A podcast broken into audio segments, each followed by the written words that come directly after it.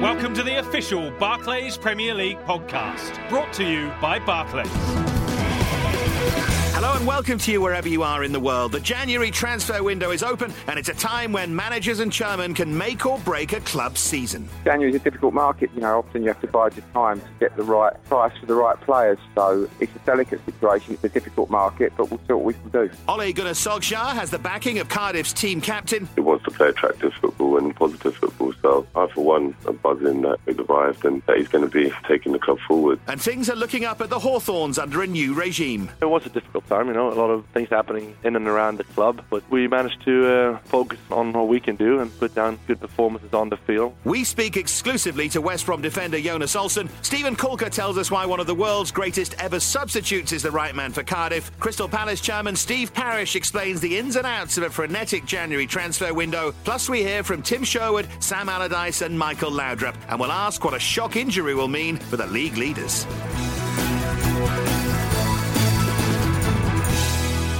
Hello and welcome to the show. I'm Dave Farrar, and let's say hello to this week's guest. We've got the former Liverpool and Spurs defender John Scales, and making his debut on the podcast, the Sunday Mirror's sports columnist and indeed chairman of the Football Writers Association, Andy Dunn. Now, the Barclays Premier League has had a weekend off to make way for the FA Cup third round, but we've still got a packed show with two current players and a chairman joining us. But first, just a bit of reaction to a couple of those cup games with John and Andy. John, you first of all, Spurs, your old club, beaten 2-0 by Arsenal, but Of course, that's not really the headline news. The headline news is that Theo Walcott will be out now for at least 6 months with that knee injury, meaning he'll miss the rest of the season and, terribly for him, the World Cup.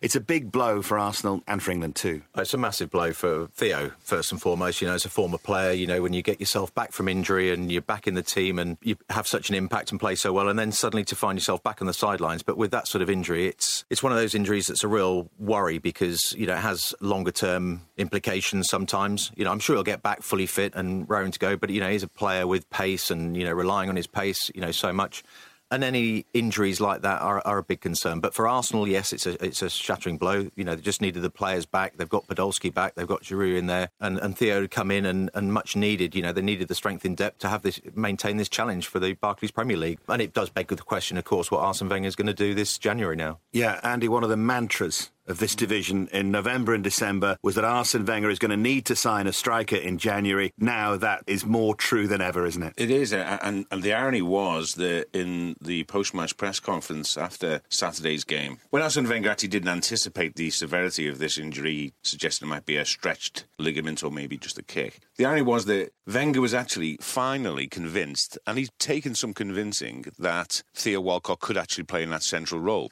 A lot of us have thought that actually Theo Walcott could play in that role, but the person who needed most convincing was Arsene Wenger. He said it was his best game.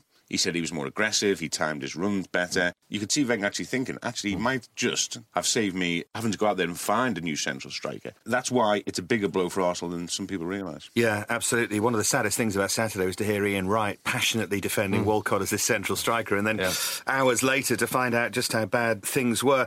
Manchester United as well, John, beaten at home for the first time ever by Swansea in the Cup, and talk of crisis maybe seemed premature, but doesn't now. No, I mean, it is a season of crisis for Manchester United. There's no doubt about it. And it's not just the fact that they were beaten by Swansea. I mean, that's the second time in 29 years that they've lost in the third round. You know, that's bad enough. But coming off the back of 4 other defeats at home, where do you go from here? Clubs are going to Old Trafford now and believing they can win. And that's unheralded in the last 20-odd years. And Andy, just to emphasise to our global audience on this show, it is the only story in town for people like yourself and all of your colleagues in the print media. Absolutely. It's a huge story for journalists all around the country, mainly because we've never known anything else. A lot of this media generation have known only virtually unbroken Manchester United success. And, of course, I've only known Sir Alex Ferguson because he was there for so long. I think we all anticipated there'd be a period of transition, never something this dramatic. So it's fascinating, and you're right, it's the only story because it is arguably the world's biggest club, isn't going to win the Barclays Premier League this season, is out of the FA Cup. It's fascinating. And before we move on, I guess appropriately as well, given what happened in 1968, we must pay tribute to the Portuguese football legend Eusébio,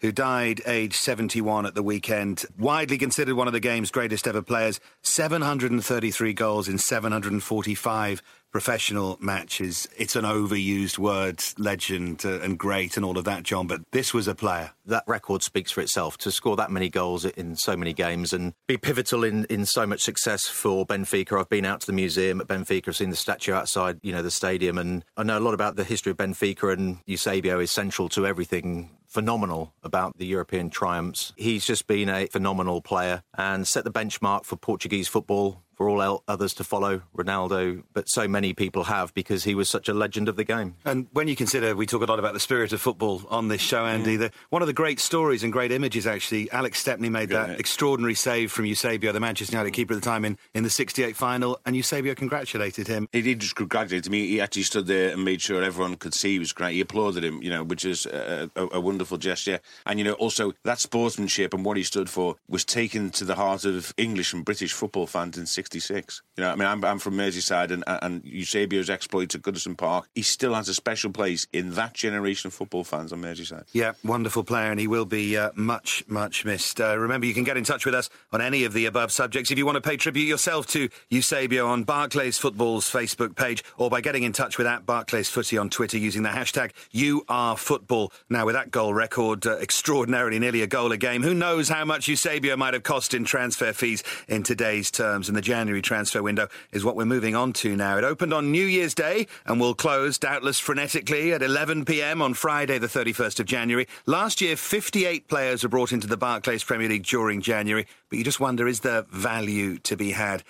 Stuart Robson said on last week's podcast, Andy, that January is better for improving your squad rather than your team. Can you really make or break your season in January, do you think? I think you can in the bottom half of the table, maybe not in the top. Last season was a prime example. I think when Newcastle were in a situation where they had to do something in January to stay in the Barclays Premier League, they signed not one or two, they signed three or four players. Now, I remember going to a game, I think it was against Chelsea, when Sissoko, one of the new signings, scored a couple of goals, and that sort of gave them the impetus to basically move up the league in the second half of the season. I do believe that it's teams actually who are in a relegation struggle that can save their season. Yeah, I mean, it's interesting you say that, isn't it? Because the two great examples, Coutinho and Sturridge, both went to Liverpool in January in 2013, didn't really flourish until this season. And the same with when Luis Suarez went there in 2011, and it was actually Luis Suarez and Andy Carroll, and of course Torres then had gone to Chelsea in that window. They didn't have the immediate impact. You know, Suarez's impact came in his first full season with Liverpool, and of course now in his second full season that he started. John, what's it like to be a player in that January transfer window?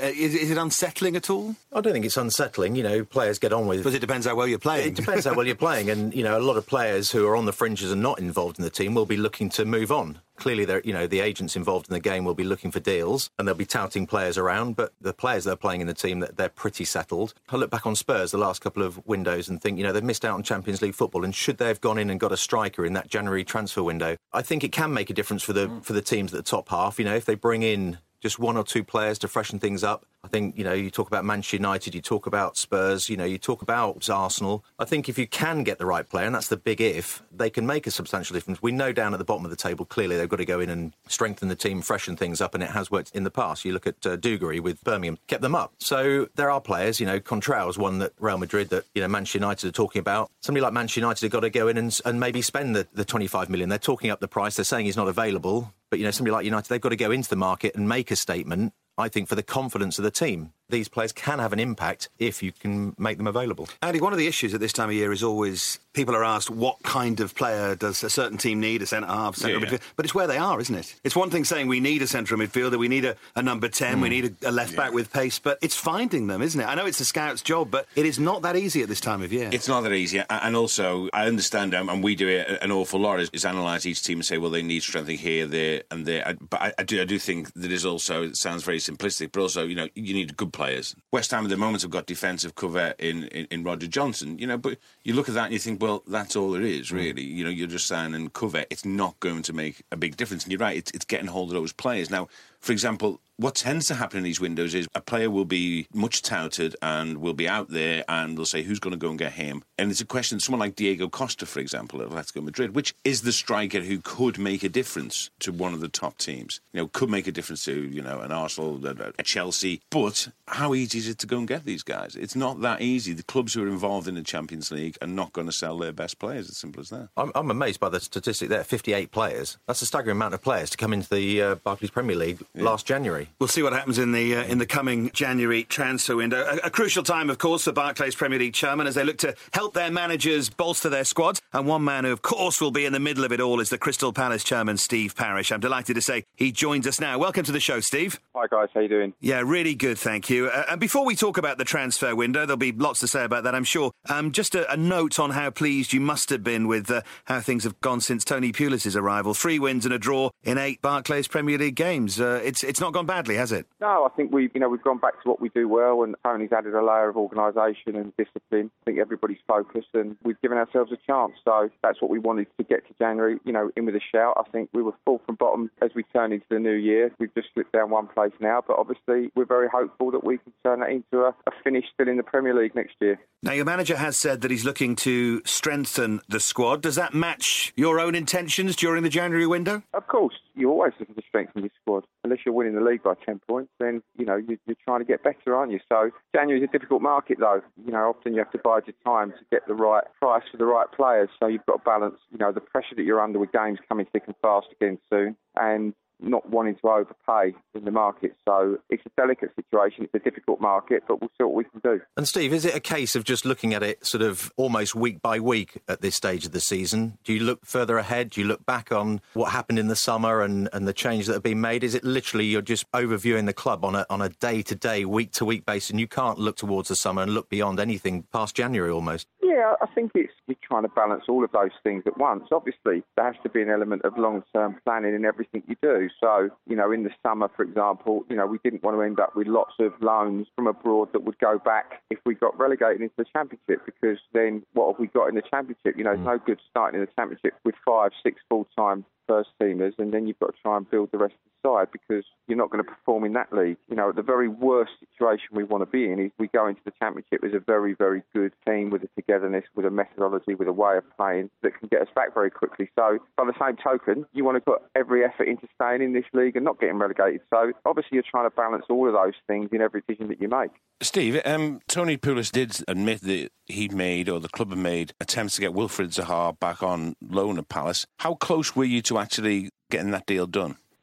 We've made inquiries. I think that, you know, Man United have got a point of view about what they want to do with Wilfried, with their prerogative, because obviously he's their player. I don't think they're 100% sure that he's going out on loan. We've said that it's something we would be interested in if he was available and everything was right, but, you know, Manchester United is their player, and personally I would like to see him stay there. You know, I think that he could help them right now, and we certainly don't want to precipitate him moving away, but if he does become available on loan, then obviously we would be interested. Steve, I'm intrigued, as I'm sure many people are, fans like myself from outside this process, as to how it works. I mean, does Tony Pulis quite simply come to you with a list of players that he wants and then you go out and try and get them? Is it as simplistic as that? Well, in some ways, I think, you know, football's changed slightly in that, you know, we've got an infrastructure at the club with a scouting system and a sporting director. So it's as much Tony working with the sporting director as well on target, and then them all coming to me and saying, look, these are the options that we've got, these are the players that are available, we think this is this deal, that's that deal, you know, what do we think is doable? And really for me, it's looking at everything they want to do and making it fit with the budget, making it work,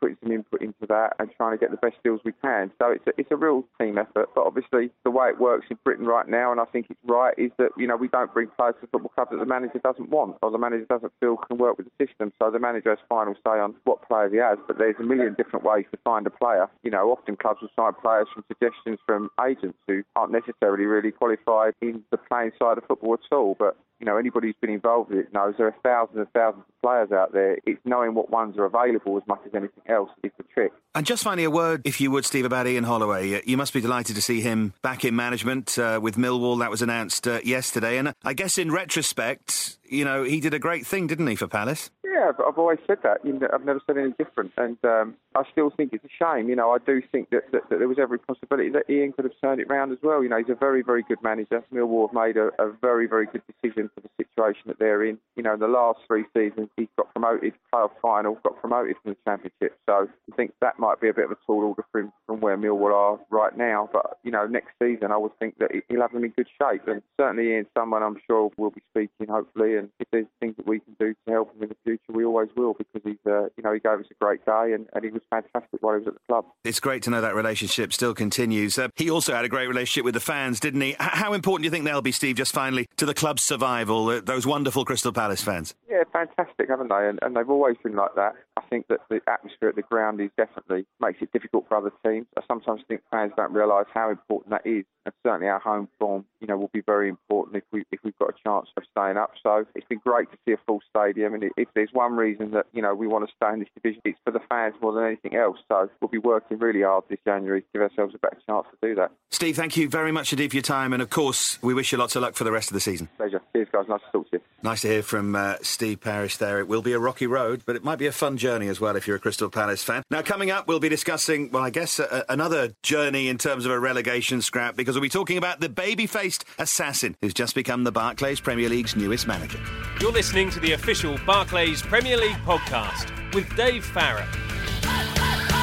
Welcome back. One chairman who's appointed a new manager in time for the January transfer window is Cardiff City's Vincent Tan. He installed Ole Gunnar Solskjaer last week, and the former Manchester United striker couldn't have had a better start, really. His team came from behind to beat Newcastle in the FA Cup on Saturday, thanks to late goals from two substitutes as well. So a really good influence from Solskjaer. Quite apt, isn't it, really, that on his managerial debut in England, that substitutes should score the goals. The great super sub himself, Solskjaer. Yeah, I mean, he always had that reputation as being, you know, the greatest off the bench, and of course that was never better demonstrated than, of course, in '99 in that famous European triumph. I was there in the new camp. It was a great, great night. But he's come in and you need results. You know, as a manager, you've got to get that result. And the quicker you get that result, the better the players are going to embrace his ideas and his philosophy. So, you know, to get that important result, I think... Boys, all the players, they buy into his philosophy much more easily. He's a very sort of laid back. He's very bright and intelligent. He handled the media brilliantly afterwards. He looks like he's very well equipped. You know, a lot of question marks, you know, raised for the last 2-3 years. His name's been, you know, a lot of speculation and connections and linking with jobs in England. He's taken this opportunity, but they can put themselves in a good position, because I think that squad of players will embrace Ole Gunnar Solskjaer's ideas, the training ground and the way that he wants to play, nice attacking possession football. So things are looking good for them. Well, the new manager's been speaking about the possibility of bringing in new players during the transfer window. I've had chats with Mehmet, yes, and I've had chats with the scouting department here and the players that they've been scouting and looking at. So, of course, I had a list of them, but that's not my priority now. I'm looking at the possibilities we can have and the options, of course, but the most important thing is for me to work with the ones I have, because there's such a great bunch of lads. I've spoke to most of them. They all impress me by their attitude, and, you know, when you look at them, they can see they want to do well for themselves and for the club. Well, that was Cardiff's new manager, Ole Gunnar Solskjaer. I'm delighted to say we're joined now by one of his players. Cardiff's team captain, Stephen Colker, joins us now. Stephen, welcome to the show, and a great start, wasn't it, in the FA Cup under your new manager? Yeah, it was a fantastic start. I thought the boys put on a really good performance and showed a lot of grit and determination, so it was fantastic to come away with a win and, you know, a good start. He comes across as a really positive manager. His sort of opening news conference was very impressive from that point of view. What's he said to the players, Stephen, in his first few days at the club? Has he sort of lifted you? Yeah, I'd say so, yeah. I mean, I thoroughly enjoyed my time under Malky, of course, but, you know, with the new gaffer coming in, he's been very positive from the first week. He told us he wants to get the ball down and play football, and, you know, he's really excited, and I think that sort of rubbed off on the players, and I think that showed on the performance on Saturday. Yeah, because that was one of the interesting things about his initial news conference. He talked about the way he likes to play, didn't he? You know, he likes to pass the ball, likes to attack, likes to be positive. And you've already noticed that, have you? I've only had one session under him, but from the way he speaks and the way he played himself, you know, he's going to be someone who wants to play attractive football and positive football. So, you know, I, for one, am buzzing that he's arrived and that he's going to be, you know, taking the club forward. And I think that, you know, I speak on behalf of the players when, you know, we think it's exciting times ahead. You've got some big fixtures coming up, obviously. I mean, it's West Ham at home this weekend. They beat you on the opening day of the season. How do you sort of approach that? And then, of course, some tricky other fixtures to Manchester clubs later in the month. I think every game game from now to end the season will be a massive one. But, of course, the teams in and around you are teams you have to pick points up against, you know, especially at home. So we'll be looking to obviously get 3 points, and we're confident we can do so. You know, they're not having the greatest times either, so it'll be a fight, no doubt about it. But, you know, hopefully with the manager's influence and, you know, the crowd behind us, we can secure 3 points. Stephen, it seems inevitable, because it's that time of year, that players will be brought into Cardiff during January. Already a couple of names have been strongly linked that your new manager knows pretty well. Does it feel like it needs that lift? Will that lift the players for the second half of the season? I'd say so, yeah. I mean, it's always healthy to have competition for places. So, you know, we've got a great squad here and a great bunch of boys that, you know, want to work hard. So anyone coming into the squad with the quality that we've been linked with, I think will no doubt help add to that hunger, aggression and, of course, talent. So, yeah, that'd be all positive. And everything that's been linked with the club over the last 7 days, I'd say, has been extremely positive. So that's good from a player's point of view, of course. And hopefully from a fan's point of view, we can, you know, secure Premier League status. That was going to be my final question about your fans. They've been terrific, haven't they? I mean, they're so loyal, aren't they, and fantastic. Yeah, no, they've been great. They've stuck by us throughout, and you have to come to our home ground and hear the atmosphere there, and you know when it's rocking. And home and away, I think they've been great, and it's really given the boys an extra lift. And you know, I hope if they can continue that to the end of the season, then we can return the favour with you know, Premier League status. Well, Stephen, we wish you luck. Lots of it for Saturday and for the rest of the season as well. Thank you very much. Take care. Yeah, Stephen Cocker clearly sort of energised there, Andy, by the appointment of Solskjaer, much though he had great respect for Malky Mackay. How much of a gamble is it, employing a manager from Mulder? I think it's a really big gamble. Clearly we knew once Malky had gone, it was fairly widespread that Ole Gunnar Solskjaer was the man that Cardiff wanted. And a lot of the discussion was, would Ole Gunnar Solskjaer take the job? Would he take the gamble? Would he take the risk? That's what a lot of people seem to say. And I think that overlooks the fact that it is a very big gamble on Cardiff's part. I mean, essentially, Ole Gunnar Solskjaer has come directly from the Norwegian League without any experience of managing an English club. You know, he's basically Manchester United's reserve team manager, which is, in essence, is probably as much what they're appointing him on as his achievements with Mulder.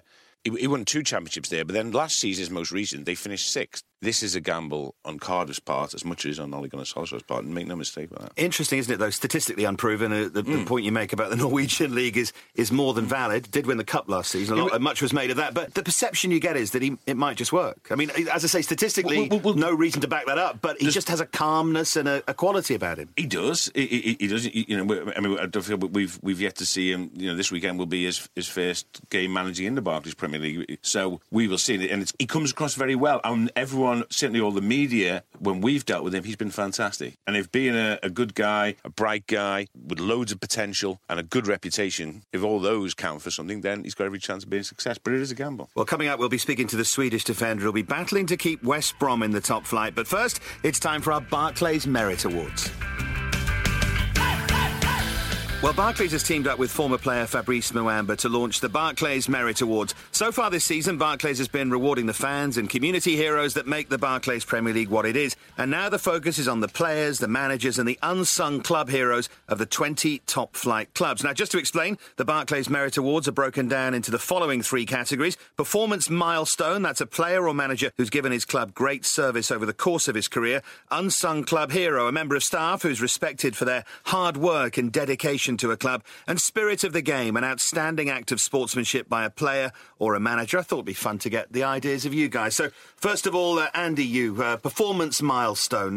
Who would you award that to, do you think? Tony Hibbett. I mean, Barclays have the hashtag now, YouAreFootball, referring to the supporters, and he knows that. He's been at Everton, he was there for David Moyes' first game, there for his last game, played last game, and when he has been injured or suspended, he goes with the fans, on the supporters' coaches, in the stands, watching it with the fans. Yeah, you can't get much better than that. What about you, John? No. You know, I'd make a special mention for Sylvain Distan at Everton. I think, you know, 385 Barclays Premier League appearances, and, you know, from starting at Newcastle, going to City, Portsmouth, now Everton, you know, he's a player that I admire, centre-half, you know, the position I played. I think he's been a real quality player throughout that entire time. So, yeah, I think he merits special mention. Well, goodness me, the old producer of this podcast is an Evertonian, and the Evertonian bias may continue. But I'll stay with you, John, for the unsung club hero, a member of staff who's respected for their hard work and dedication. So many unsung heroes in the game. I always remember Roy Rayland, kit man at Spurs. I think he was the longest serving employee of the club,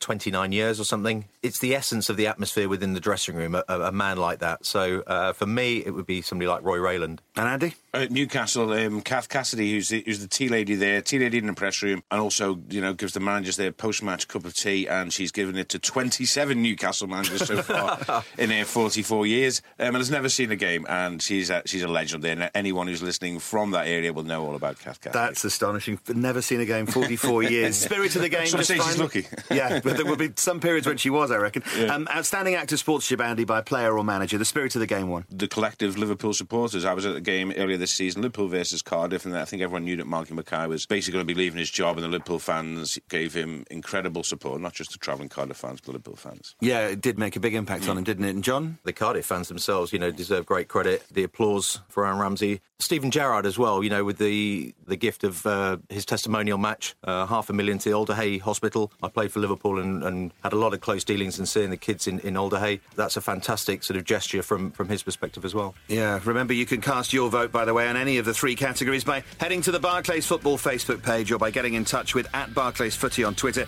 using the hashtag YouAreFootball. Well, I'm here with former Liverpool and Spurs defender John Scales and the Sunday Mirror sports columnist Andy Dunn. We were discussing Cardiff City earlier, and whilst they brought in a new manager over the festive period, West Brom are still to appoint a permanent successor to Steve Clark. In the meantime, caretaker boss Keith Downing has gone 4 league games without defeat, with West Brom moving up to 14th in the table. And to discuss their recent form, I'm pleased to say the Baggies' Swedish centre-half Jonas Olsson joins us on the show. Hi, Jonas. Hello. Now, first of all, 4 games in 11 days in the league over the festive period. You played every minute of those. So how are the legs? Quite fresh, to be fair. Obviously, the last 4 games, we put down pretty good results. So I think, you know, when you're doing well, you tend to feel more fresh as well. Maybe it's a mental thing. Yeah, you must have been pretty happy with that. As you said, a win and 3 good draws, actually, from those 4 games. A successful period in what must have been a difficult time. Yeah, it was a difficult time, you know, a lot of things happening in and around the club. But, you know, we managed to focus on what we can do and put down good performances on the field. I think Keith and Dino has done brilliantly to guide us over this Christmas period. And no room for errors, I think, in this period. You know, if you come in with not so good shape, you know, you only have 1 or 2 days to recover and to regroup for the next game. But we did well. We had 2 really tough away games at Upton Park and White Hart Lane and managed to get 2 points from them, and then obviously the win against Newcastle on New Year's Day. So we're getting there, you know, we're at a better place now than we were a month ago. So we're happy with that, and hopefully we can carry on from here. You mentioned Keith and Dino there. Keith Downing and Dean Kiely have been in temporary charge. They have done particularly well. Have they just sort of carried on the work that Steve Clark was doing there? Have they changed anything, or are they just kind of, you know, literally caretaking, just taking care of you? Yeah, no, I think, first of all, you know, I really enjoyed working with Steve. Almost 2 good years with him. So I was sad to see him go on a personal level, especially because I think he's a very good man. But that's how football is. The board make a decision, and then as a player, you just try to perform and try not to focus on things you can't really affect anyway. I think Keith and Dino approach it in a similar way, and you know, they've been in and around the club for years, so everyone knows them, they know the group, and they just got on with it, and I think they carried on the same way that Steve did, maybe add a few things of their own, and so far it's been successful, so hat off to them.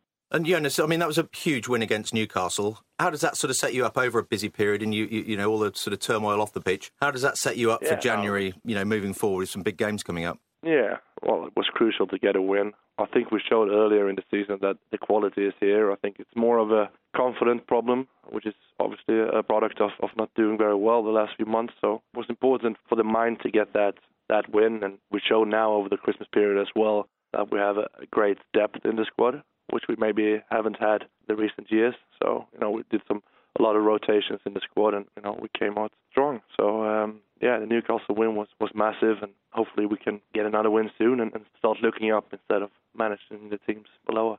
And just a word about Saido Berahino, the 21-year-old who's grabbed so many headlines, Jonas, this season. Obviously scored the winning penalty against Newcastle, helped grab a draw at West Ham. I mean, from your perspective as a more experienced player who's seen a lot, how good is he? Any player that age who comes in and scores important goals, he scored at Old Trafford for us, and like you said, showed, you know, really mental strength, putting that penalty away against Newcastle in such an important game. I think he's a really good player, and I think he has a very bright future if he carries on the way he's been doing. It's only his third season. He scored crucial goals for us, so hopefully he can carry on, and I think he has all the qualities to have a very bright future. And just finally, Jonas, we've been discussing, as we have done all season on this show as well, unsung heroes at football clubs. I wonder, is there anyone at the Hawthorns maybe working behind the scenes who you can mention in that regard? Yeah, I think, our kit man, who is not at the club anymore. He had his last game with us on Saturday, Pat Frost. Got a big Albion heart and is very liked and loved by the players. It's sad to see him go, but it's on to a new adventure. But he deserves all the praise he can get. Jonas, I hope you don't have to carry your own kit for too long and you get someone else. But thanks very much indeed for your time today. Thank you. Yeah, it must be something about kitmen. Jonas Olsson nominating the retiring kitman at West Brom as well. How long's this time without a manager going to go on? I don't think Dean Kiely or Keith Downing want the job, do they? So West Brom, they're going to have to do something soon, aren't they? I don't think they want the job. I also don't think the hierarchy there would give them the job. The problem they've got at the moment is that it will go on for some time, as long as West Brom remain entrenched in their position, that the incoming manager will have to work with the current coaching setup. That is clearly the issue there. Now, I'm not saying that's a bad thing, that the board want a new man to work with the current coaching setup, but it will be a sticking point, because as we all know, managers come into clubs and generally, I would say probably 90% of the time, even more, like to bring in their own staff that they work with, that they trust, that they're on the same wavelength as. And City in Pepe Mel's case, the former Real Betis coach, who looked to be quite close, that seemed to be the sticking point. So they want to stick with this. So they want to get a man who will come in and share that idea that he's going to work with the current setup, the current director of football, etc. So that could take some time. They'll get someone there, won't they, John? Oh, I mean, there'll be plenty of people wanting the job. There'll be a queue as long as you can imagine, applying for the job. But Andy's right, it's got to be the right person. My concern is, look, off the back of some very good results, good performances,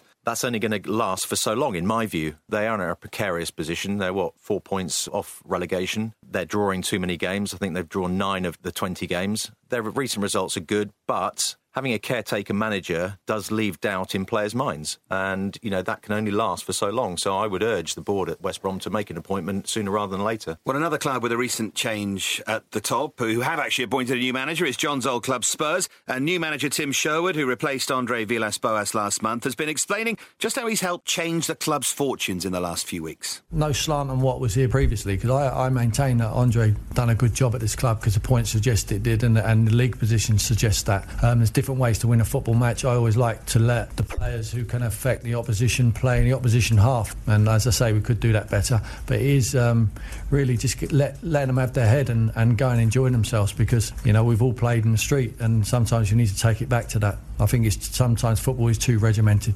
Just one thing that Tim Sherwood alluded to in that interview, Villas-Boas left the club with the highest percentage of league wins of any manager in Tottenham's Barclays Premier League era, so he didn't do maybe as badly as some people suggested. You played, of course, with Tim Sherwood, John, so are you surprised to see him as this statesman-like figure now at Spurs? It is a bit strange. Look, he's one of those players that you've always known when you've played with him, when you've heard other players talk about him, that he's certainly always been a leader on the pitch and off the pitch in the dressing room. He's always been outspoken, says it as it is, can rub people up the wrong way, but he's a player's player. People respond to him. Now, when you become a manager, you're faced with a lot of different questions and a lot of different conundrums to fit into that team. He's brought Adebayor back in from the cold and done a fantastic job with bringing him back into the team. He's playing a different system. He's playing that sort of 4-4-2. Whether he sticks with that or not, it remains to be seen, because maybe against Arsenal, they were slightly overrun in midfield, and, he'll adapt to that and have to adapt to that. But, what he says there, he's a positive coach. He's got a wealth of experience from way back in his Blackburn days. Remember that, Blackburn coming to Anfield and winning the title there and him lifting the trophy. He's a good guy, but while things are going well, the test will come when there's a dip and the pressure's on, and how the players respond to his manner in and around the dressing room. And he showed impressive strength of character to get the job, didn't he, really? I mean, he was very strong in various news conferences of saying, I'm not some interim. If they want me, they're going to have me long-term and so on. I mean, he made a pitch for it, frankly, and got it, didn't he? He did. I mean, well, he got an 18-month contract, so it's not incredibly long-term. It is. I just find it remarkable sometimes how inexact the science is of selecting your manager. You know, on one morning a couple of weeks back, we were going to have Louis van Gaal as the Spurs manager, and with respect, we end up with Tim Sherwood. You know, Van Gaal, Sherwood, you know, it's quite how they go between the two and how they come up with these shortlists. But listen, he's obviously impressed them. And again, you know, you think of Andre Villas-Boas and you think of a very technical coach. You think of him sort of, you know, being incredibly analytical. And then Tim there, just in that clip, just basically saying, you know, he wants players to go out and express themselves. And it's very much almost a throwback situation. The recent sort of template has been to go to, you know, if you think of Villas-Boas, you think of Pochettino. The template has been maybe to go for coaches who are, say, more technical. So it's very much a refreshing on one hand, but also, again, another gamble. You know, but the Barclays Premier League is full of managerial gambles, let me tell you. We keep using that word, don't we? Yeah. And we'll do again, I'm sure, this season. Let's see a West Brom point. But do you think your mate Sherwood's going to get money to spend in January, John? Will they give him that much faith? I mean, they spent the bail money last summer, obviously, so they've got a sizable squad. They've got a sizable squad. They've got a problem up front, absolutely. They're okay in most other areas. I think that they obviously need a left-back, whether Ato Koté comes back from QPR or what remains to be seen. Danny Rose didn't, you know, cover himself with glory. So they've got an issue there. Striking-wise is the big concern. Again, it's January. Who can you go out and get? Who can add real quality? And you don't want to go and be desperate and spend a lot of money in the market. You know, a lot of the signings that Franco Baldini and Daniel Levy made last summer, you know, they've still to prove themselves. To go into the market again and add to that in a difficult period, I doubt whether they'll go in and strengthen too much. Well, Spurs are the only club in the top half of the table to change their manager this season, but it's been predictably, I guess, all change in the bottom half. Clubs fighting harder than ever to maintain their Barclays Premier League status. 5 of the bottom 7 clubs have parted company with their managers since the start of the season. Andy, a lot's been said about just how tight the top of the table is this season, but the bottom is extraordinary, isn't it? 9 points between 10th and 20th. Yeah. I mean, you can pick any one of those to go down. Well, you can. And what's made it even tighter has been the effect of a couple of clubs changing the managers. I'm thinking Sunderland and Crystal Palace, who early in the season you may have not quite have written off, but certainly you had them earmarked for 2 of the 3 positions more than likely. That's no longer the case. And that's why it's interesting, the whole idea, should you change your manager, and if so, at what stage in the season? All those clubs that have changed the manager, OK, let's discount Cardiff because they haven't had a game yet under their new manager in the Barclays Premier League, but all those clubs have had a little bit of a bounce from having new managers. Statistically, if you look at it, they've averaged more points per game under their new managers than they did under their old managers. Now, when you think that, you know, De Canio probably had 1 from 7 games, that's not hard. But other chairmen then look at that and think, well, is that the way forward? You know, and that is why, you know, they are often thinking, well, should we go too early? And that's why it's so fascinating. And now, with Crystal Palace and Sunderland getting themselves not quite into the pack, but certainly on the coattails of that pack, it could be anyone, really. And talking of people in charge, having a look at these things and stats, the West Ham co-owners, David Gold and David Sullivan, they've actually issued an open letter to fans in support of boss Sam Allardyce. The Hammers sit second from bottom of the Barclays Premier League after just 1 win in 13 top-flight games. The position is that we're talking about bringing new players into the football club and trying to overcome the injury problems that we got. So in terms of support from David Gold, David Sullivan, Karen Brady, it's at the moment, when they're talking to me, it's about positive action to try and help get ourselves out of the situation we're in, which I'm very grateful for. Has he been unlucky with injuries, John? I mean, Carroll notably, Noble, Tompkins, Collins, Reid, Vazte. He could have been luckier, couldn't he? It definitely could have been luckier. You know, any manager will say that he needs a fit squad of players to choose from. There are always injuries to players, but I think, you know, for me, Andy Carroll, you know, enough has been said and written about, you know, whether they should have signed him in the first place, but certainly a huge loss to West Ham for so long. But it's at the back defensively as well. You know, when you look at the players missing, you just mentioned them, you know, it's very difficult to look forward to go into games with confidence. You know, he started kids in the FA Cup the other day, and that takes away another little layer of confidence within the club itself. And, you know, the pressure really is on them, and it's on Sam as well. You know, he'll be desperate to go into the transfer market. And again, you know, can he strengthen the team? I'm sure he can bring in and freshen things up, but he's got to, because those injuries are catastrophic for a club like West Ham with the squad depth they've got. Well, before we look at this weekend's top flight fixtures, including West Ham's trip to Cardiff, which I'm sure we'll get a mention, we must just mention our Barclays ticket conversation. competition. You can win tickets to a match involving your club simply by telling us why you are football. And here are a couple of winners we've had so far. Manchester United fan Danny Poole says, coaching grassroots football's the only thing I've ever known. Just seeing the children smile is what rewards me most. Spurs supporter Fiona Milway, making kick-off at White Hart Lane on a Sunday by running straight from my own match and sitting in my muddy kit for the game, which I like a lot. And Sean Simmons, this is my personal winner. Years and years of playground suffering when all the other lads were Cantona, Fowler, Shearer and Wright. I was Tony Cottee. Hashtag you are football. We've all got a cross to bear, I suppose.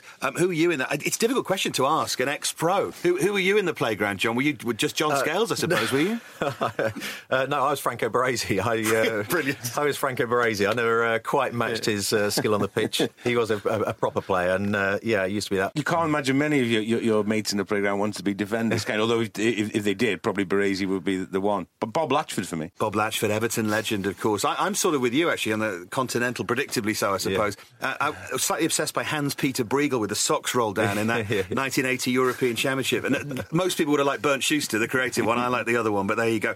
You can tweet why you are football to @BarclaysFooty or post it on the Barclays Football Facebook page for your chance to win tickets to a Barclays Premier League match. And right on cue, we can take a look at this weekend's Barclays Premier League fixtures, starting with Hull against Chelsea, Saturday 12:45, finishing with Villa against Arsenal, Monday at 8 o'clock, of course. John, what stands out for you from those? We've already mentioned Cardiff, West Ham being gigantic. Yeah, we have. I mean, you know, I think it's the tea time kickoff for me, 5:30, is Manchester United against Swansea. Swansea haven't gone to Manchester United and beaten them. You know, can lightning strike twice? They'll go there clearly, you know, full of confidence and all the questions being asked of David Moyes and this Manchester United squad. And Andy alluded to it earlier, you know, that players there, quality players at United, just aren't performing. It's an alarming, you know, the loss of form. So I think that one for me stands out. You know, Newcastle, Manchester City on Sunday, I'm looking forward to. But yeah, if I had to pick one, it'd be that Old Trafford. Yeah, Swansea won for the first time in their history, as we mentioned, at Old Trafford in last weekend's FA Cup game. But can Michael Laudrup's side do the same in the league on Saturday evening? It is a little rare that you see some teams that have not won for 5, 10, 15 or 25 years coming here and win. That doesn't mean that now it's something that can happen every day. To come here and win, it will always be something special. And because you're doing it once, it may happen that next time Swansea will win at Old Trafford will be in 15 years. Old Trafford will always be something special for every player to come here and try to get something out of it. Andy, I don't want to put words in your mouth, but need I ask which story you're following this weekend? I am going there, and I actually slightly disagree with Michael there. I don't disagree in the sense that Old Trafford will always be a special place to go to, but there is no doubt whatsoever that players and teams are going there now, and the aura of invincibility is gone. You know, I spoke to Gareth Bale in the summer before he'd actually left Spurs, and it was not long after Sir Alex Ferguson had retired, and he said, you know what, that's great. We'll go there now with an extra sense that we can get something from there. And I said to him, really? I said, it will make that difference. A manager who you know, in the end is sat in the dugout. I said, he said, yeah. He said, we'll go there and Ferguson will not be on the touchline and we will go there and players will believe they can win. Just because the manager's left. And I walked away from that conversation thinking, that can't be right. Players can't think like that. That can't be that psychological edge. Ferguson can't have been worth that many points to him. But clearly players are doing that now. They are going to Old Trafford, you know, and believing they could win. You know, Newcastle believe they could win. Everton, you've got a team there, Everton, who hadn't won there for 20-odd years. Newcastle, 40 years. And they will take their cue from those teams. And the aura of invincibility has gone at Old Trafford. Yeah, to think that the aura extended right across the pitch. So we never perhaps picked up on that. 4 defeats at Old Trafford for David Moyes, by the way, could be 5 come Saturday evening. But a quick reminder of the standings. Arsenal sit top after 20 games. Manchester City, who are most people's favourites, a point behind, followed by Chelsea and then Liverpool. Hull and Villa have been able to pull away from the bottom of the table. They're 10th and 11th, respectively, which shows how remarkably quickly things can change with a win. And at the foot of the table, we have Sunderland, followed by West Ham and Palace, with Cardiff, Fulham and Norwich hovering just above the relegation spots. No one's really talking about Norwich, and that could be an interesting story come the end of the season. That's just about it for this week's show. My thanks to John Scales and the Sunday Mirror's Andy Dunn. Before we go, have a try at this week's trivia teaser. Cardiff City's new manager Ole Gunnar Solskjaer became well known at Manchester United for scoring late goals coming off the bench. But can you name the fastest goal ever scored by a substitute in the Barclays Premier League era? If you think you know the answer, tweet it to @BarclaysFooty or post it onto the Barclays Football Facebook page. We'll reveal the answer on the site later in the week. Also remember to have a go at our Barclays ticket competition by telling us why you are football using the hashtag You Are Football. We'll be back on Tuesday the 14th of January when we'll be analysing all of the weekend's results, including Swansea's second trip in a week to Old Trafford, Arsenal's journey to Villa and a crucial relegation battle between Cardiff and West Ham. But until then, from John Scales, from Andy Dunn and from me, Dave Farah, bye-bye. You've been listening to the official podcast of the Barclays Premier League, brought to you by Barclays.